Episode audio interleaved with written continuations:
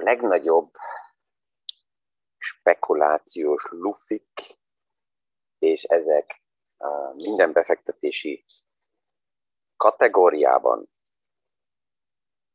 ezzel a nagyon agresszív headline-nal, címmel kezdem ma reggel, itt még az utolsó órák van a Székelyföldről, mielőtt indulok visszafele előtt még itt nyugodtan egy kávé mellett ezen a fantasztikus helyen ülve, a tegnap este megütötte a szemem megint egy ilyen headline, a legnagyobb spekulatív, lufi, és ez minden befektetési kategóriában. És ezt miért veszem kézbe?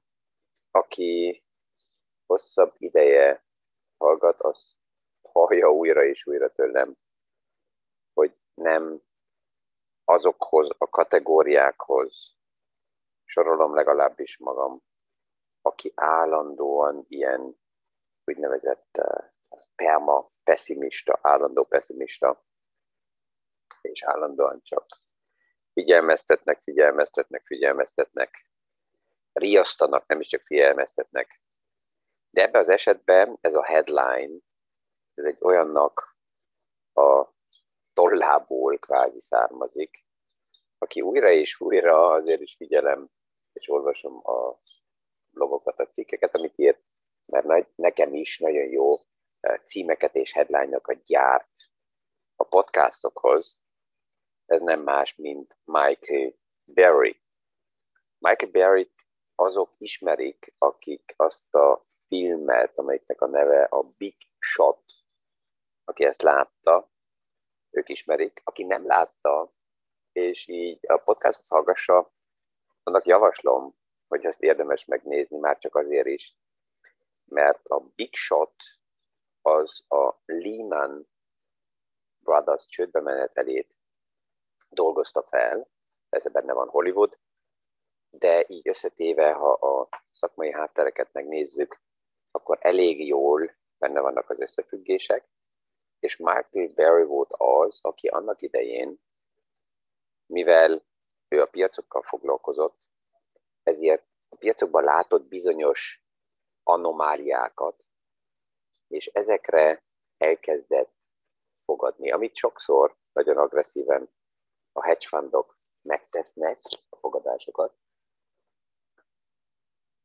És um, a filmben is nagyon szépen az le van írva, hogy ott oda ment a nagyokhoz, JP Morgan, Morgan Stanley, uh, tehát nagy-nagy amerikai bankokhoz, és azt mondta, hogy én azt látom, hogy a piacban vannak anomáliák az ingatlan piacban.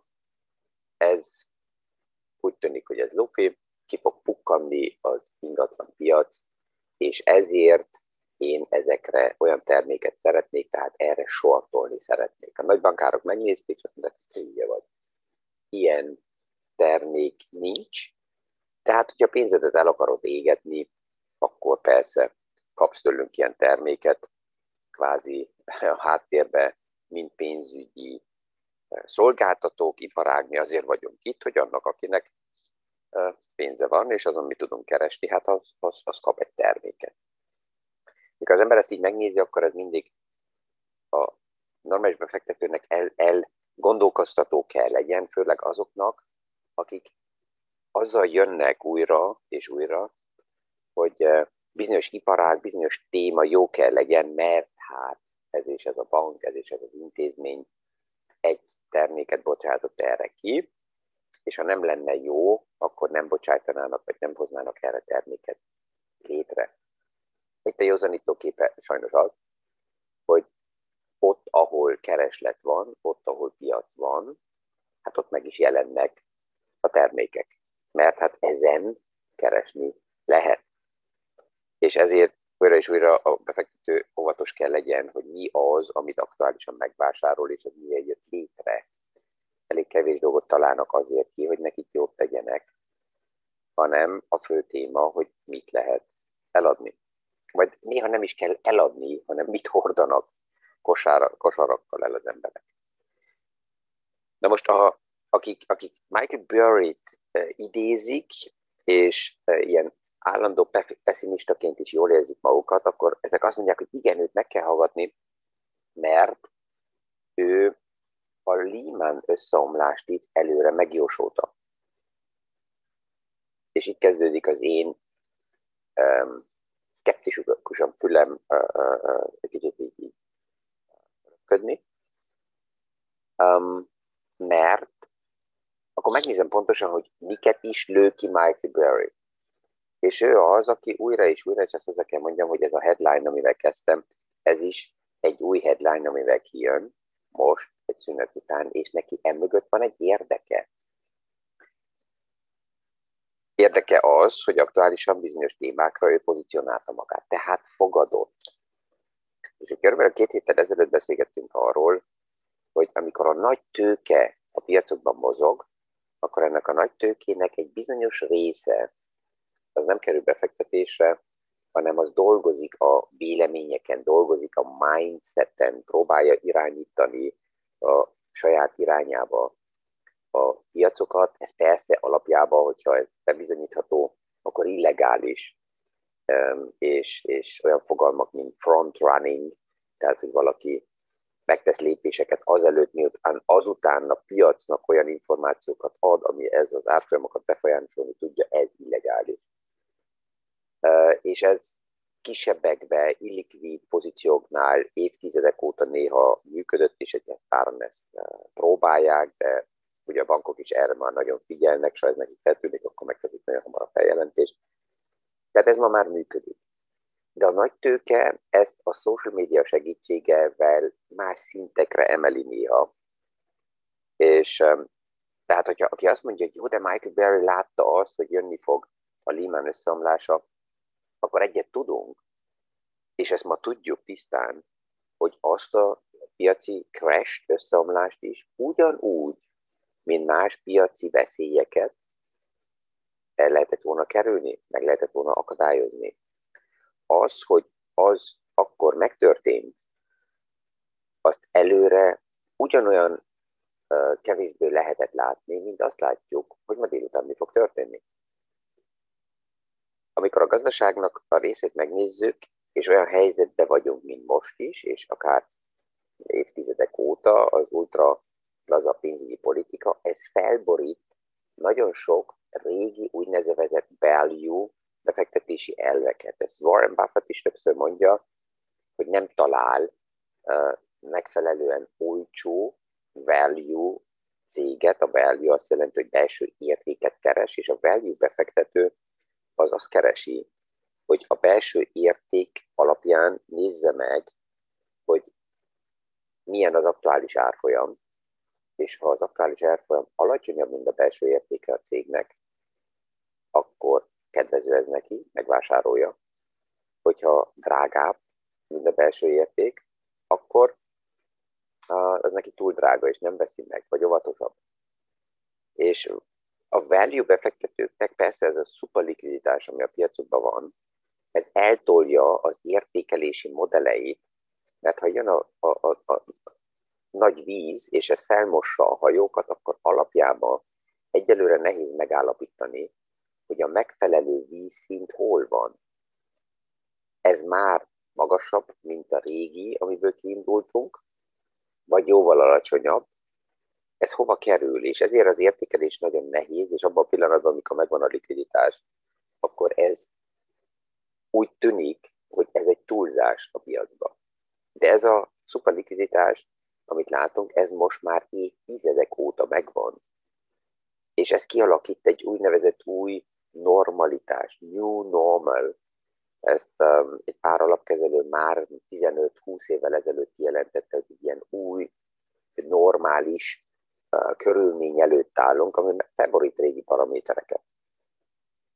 De most azok a value befektetők, akik ezt így látják, és azt mondják, hogy a, a, az aktuális árfolyamok túl drágák ahhoz képest, hogy milyen a belső érték, azok, ha úgy, mint Michael Berry is, hedge fundokkal dolgoznak, akkor persze, hogy sortolják ezeket a pozíciókat, és akkor azt mondják, hogy én fogadok arra, hogy ez a lopi ki fog pukadni. Most, ha visszamegyünk, és ma tudjuk, hogy egy nagyon szűk eh, gondolatú és rövid időre gondolkozó akkori pénzügyi miniszter Paulson döntötte el, hogy ez a bizonyos gyűlés, amelyik a Lehman Brothers összeomlása körül volt, amelyikben eldöntötték, hogy nem adnak 700 millió dollár segítséget, támogatást Lehman Brothersnak, és a következő gyűlést, amelyikben bejelentették, hogy ettől független elég likviditást adnak a piacnak, hogy ez egy spontán döntésből jött létre, és ezért volt az a nagy piaci összeomlás. Um, ezért ez másképp is megtörténhetett volna, és akkor Michael Barrynek az akkori fogadása ugyanúgy a pelenkába ment volna, mint ahogy egy pár más azután az elmúlt években uh, kijelentett fogadása. De hát ugye egy ilyen headline-nal nagyon-nagyon biztos lehet az ember, mert megvannak a klikkek, aki podcastot csinál, megvannak a hallgatók, megvan a figyelmesség, megvan a spot, és ezzel kint lehet lenni a kirakatba. Tehát ezeket érdemes mindig egy kicsit más szemszögből kezelni. Vannak olyan gondolatok is, akik, olyan kijelentések, akik azt mondják, hogy jó, de János volt egy ilyen crash, ez egy ilyen tisztító tavaszi eső, és ez mindig jó, mert hogyha um, a piac állandóan a saját körülményei és a lehetőségei fölött él, akkor ezt, ezt, ezt kell kvázi helyre kell tenni. Ebben benne van egy ilyen pici, szerintem ilyen um, keresztény gondolkozás, hogy van, van, a, van a, a bűnözés, és ennek valaki meg kell, tehát általában a bűnöző meg kell fizesse majd az árát, és erre jön megfelelő irányból a, a, a lecke, de sajnos azt kell mondani, hogy a legtöbb crash az nagyon-nagyon drága, és ha visszamenőleg megnézzük, hogy a crashek után mennyi pénzbe kerül az a problémákat helyreállítani és a körülményeket megfelelően kezelni, akkor rájövünk, hogy mennyire drága, és igenis sokkal jobb előre tekintve mindent megtenni azért, hogy ezek ne történjenek meg. És ez 2008-ban is ma így látjuk, hogy még egyszer, ha visszamerne a forgatókönyv biztos, hogy Polsz nem döntene így, mert a dimenzióját azután látta. Ez csak azért fontos, mert mindig, amikor valaki jön, és azt mondja, hogy ő ezt megmondta, és ő azt megmondta, tehát mint jósként ki van állítva a kirakatba, akkor én szkeptikus vagyok. Mert akkor megnézem, hogy hány más fogadásban volt ez az illető benne, amelyek, hogy az előbb is mondtam, a pelenkába mentek, és amiről nem hallottunk, és ahol nem áll ki, hogy nagy Lucky Loser ebbe vesztettem, de azzal az egyel lesz lehet, tehát az az órám az íróasztalon, amelyik már évek óta nem működik, de egy ilyen nosztalgiás darab, és ez ott van, az érdekes az, hogy ez az óra is naponta kétszer a helyes időt mutatja. Ha abban a pillanatban nézek oda, amikor pont az az idő, amikor az az óra megállt ennek ellenére nem működik. Tehát nem vehetem komolyan. És ezt realizmussal kell lássam, ez a legfontosabb. És amit akartam mondani a, a, a crashek költségeivel és árával, aki mindig ezt a tisztító esőt nézi, hogyha megnézzük, akkor sajnos a gazdasági és a tőzsdei crashekben ott mindig azok fizetik meg ennek az árát, akik nem is tehetnek róla, sőt, nem is voltak ott, sőt, nem is fektetnek be, mert lehet, hogy nincs is meg az a pénz, amit be tudnak fektetni tehát azok fizetik meg az árát, akik munkanélküliek lesznek, és azután nagyobb a problémájuk.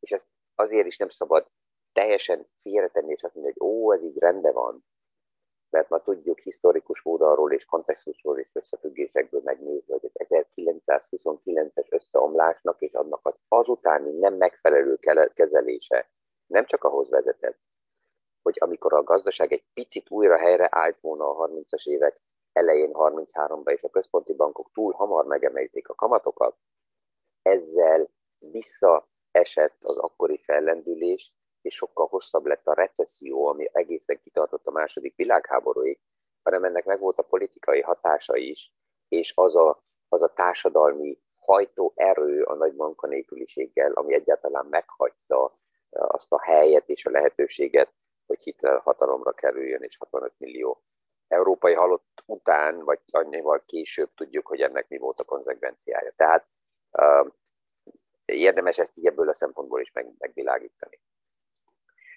Gondoltam, hogy ezt így ma reggel kézbe kell vegyem, mert ugye ez a headline így kijött, és ezt, ezt egy pár újság biztos, hogy kézbe fogja venni, és a hétvégén ezt fogjuk olvasni, de ezt érdemes más szemszögből is megvilágítani. És mindig, amikor a value befektetők ezt a bels, belső értéket hozzák újra és újra, és azt mondják, hogy igen, ez a real, ez a, ez a valódi belső érték, akkor jelzem azt, hogy a kifjük beszéljünk arról, hogy egy belső érték az nem piaci ár, hanem ez egy megállapított, akár magunknak bebeszélt érték, amire azt mondjuk, hogy oké, okay, ez ma egy elismert belső érték, ez addig létezik, amíg mi ezt elhisszük, amíg mi ezt elfogadjuk.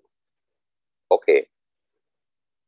Uh, és ehhez képest persze azt tudjuk mondani, hogy a piac akkor most túl drága, vagy túl olcsó, és aki nem foglalkozik a témakörökkel, az persze erre haraphat, hogy most futni kell, anyu, mert azt mondták a nagy gurúk, hogy uh, itt, itt jön, ez, ez a legnagyobb uh, spekulatív lufi, és ez minden kategóriában van. Apropó anyu, um, itt, itt nem állom meg, hogy Székelyföldön is a konoktól egy érdekes uh, viccet is hallottam, és ebből lehet látni, mennyire modern azért a székely ember, és mennyire figyeli, hogy a világban mi történik.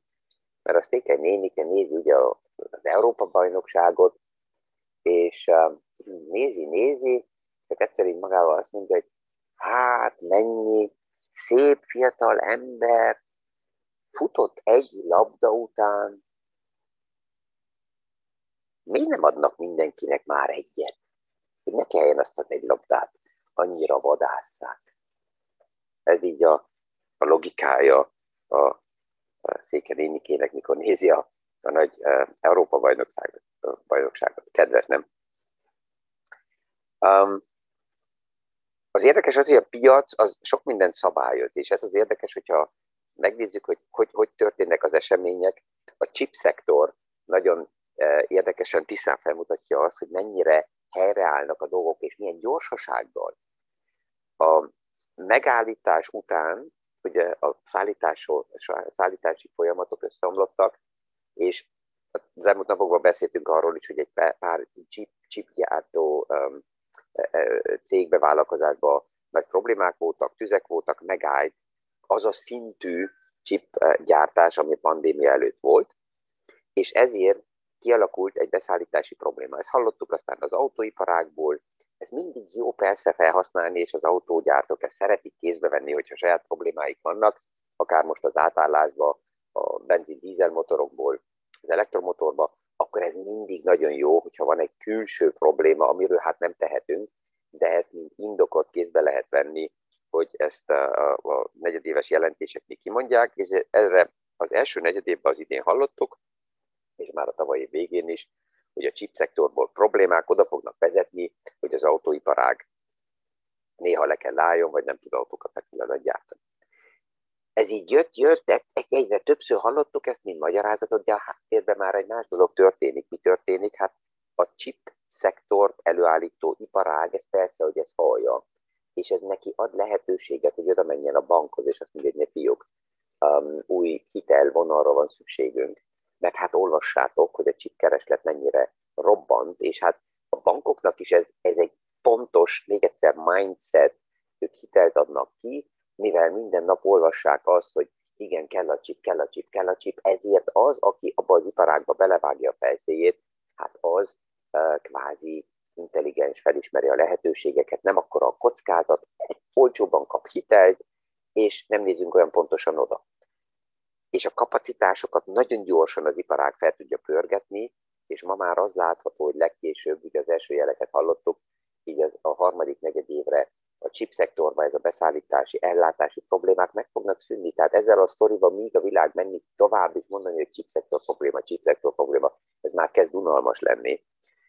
Sőt, már annyira fel is pörög a piac, hogy a kapacitások túltermelésekbe mennek. Ez elérhető lesz a negyedik negyedévben, ötödik negyedik negyedévben az idén, az első negyedévben a jövő évben. És hogyha túlpörög a kapacitás, túl nagy a kínálat, nincs meg a kereslet azon a szinten, akkor mit történik az árakkal? Akkor csökkennek az árak. és az árak, ha csökkennek, és ez benne van az infláció mérési kosárban, akkor mi történik az inflációval? Megszűnik az inflációnak a dinamikája. Tehát ezek mind olyan paraméterek, ami azt mutatja egyelőre, tovább is, tehát hogy a chipszektort is megnézzük, ami magyarázatként sokszor ki volt véve, hogy ez az oka annak, hogy a piac emelkedni fog, és az infláció robban, hogy a piac normalizálja, helyre teszi az egyik oldalról, hogyha van egy nagyon nagy kereslet, akkor hirtelen az árak felmennek. Ez azt jelenti, hogy ez nem marad míg a világ így, mert a háttérben a kapacitások a magasabb árakkal felpörögnek. A magasabb árak mellett érdemes investálni, a magasabb árak mellett érdemes létrehozni az új infrastruktúrát, azt legyártani. Ezzel felpörög a kínálat. Ha a kínálat felpörög, és a kereslet megmaradt a régi szinten, akkor az árak elkezdnek újra normalizálódni. Sőt, hogyha ez a, a, a, a problémába a keresletben nem csak a normális kereslet volt benne, hanem berekerült akár spekulatív kereslet is. Tehát amit hallottunk, hogy olyan termékeket hoztak létre a pénzpiaci iparágba, amelyek spekuláltak arra, hogy a nyersanyagok, a chipszektor vagy egyéb eh, fel fog menni, tehát ez pluszba a keresletet felfele hajtotta, és az árakat is ezen keresztül. Az is megszűnik, akkor nagyon hamar egy ilyen erősen felpattanó infláció, akár egy piaci visszareakcióban, mint, mint egy gumi, ilyen gumi, gumi ringnél, hogyha ezt nagyon húzom, húzom szét, és valamikor elengedem, akkor ez nem nullára kerül vissza, hanem túllő azon a nulla szinten, tehát akár hamar az infláció deflációba is tud fordulni egy bizonyos időre, addig, amíg ez mindegy rugónál beingadozik arra a szintre, ahol egyensúlyban van. Tehát ezt a chipszektorból látjuk, hogy itt a nyomás vevődik ki, és ez megint kereszt összefüggés az infláció irányába. És a másik, ami még a tegnapig mint headline king volt, és ezt a piac nagyon ünnepelte, hogy Joe Bidennek nagy valószínűséggel mégis lesz infrastruktúra programja, az a nagyságrend, az a méret, amiből kiindultunk, ez egyre tisztában látható, hogy nem fog megjelenni. A szenátorok, akinek is szükséges, azoknak a száma is csökken. Hónapokkal ezelőtt még 21 szenátor volt mögötte ebbe a programba, hogy segítsen neki. Most már csak 10 van, de a jó hír az, és ez a piacokat persze, hogy vigasztalja, hogy mindegy, hogy mi lesz, nagy valószínűséggel nem fog ez adó emelésből finanszírozódni, ami a terve volt Joe Bidennek, ezt nem tudja megvalósítani, hanem inkább abból szeretnék ezt finanszírozni, hogy azt mondják, hogy azt az adót, amit úgyis az emberek kellene fizessenek, és a cégek, amit eddig nem fizetnek, ezt az adót fogják konzekvensebben behajtani, és ez ad elég likviditást azért, hogy ebből ezt meg lehessen finanszírozni, mivel úgysem olyan nagy méretű, mint amit eleinte terveztek. Ja, és ezekkel a gondolatok így, mint mindig, ezzel ezt a hetet is lezárom. Bízok benne, hogy ma is volt egy pár olyan ötlet, gondolat, ami segít, hasznos, elgondolkoztat, és minden esetre kellő távolságból engedi, hogy olvassuk, figyeljük minden headline és nem csak a pénzpiaci headline-okat, minden, mert minden uh, nagy uh, cím mögött valami gondolat, indok, ötlet, motiváció van, és ebből a szempontból érdemes ezeket megvilágítani. Az én motivációm a podcastokban az, hogy legyen a végén egy mosoly, legyen esetleg egy like, akár a gondolat, ha olyan, akkor egy továbbküldés egy bárkinek, akiről az az érzése, annak, aki ezt hallotta, hogy ez neki is érdekes lehet. Akár még egy vita kiindító is, egy pára jelezték, hogy a podcastok néha így baráti, családi körökbe megadják a témát, hogy miről lehessen beszélgetni, vitatkozni. Um, remélem, hogy mindig pozitívan és konstruktívan. És ezzel el is pucsozok, kellemes hétvéget. Mindenkinek lovalogolok vissza jövő héten újra a Bécsi stúdióból. Maradjatok egészségesek, és viszonhallásra az itt reggeli kávézat podcast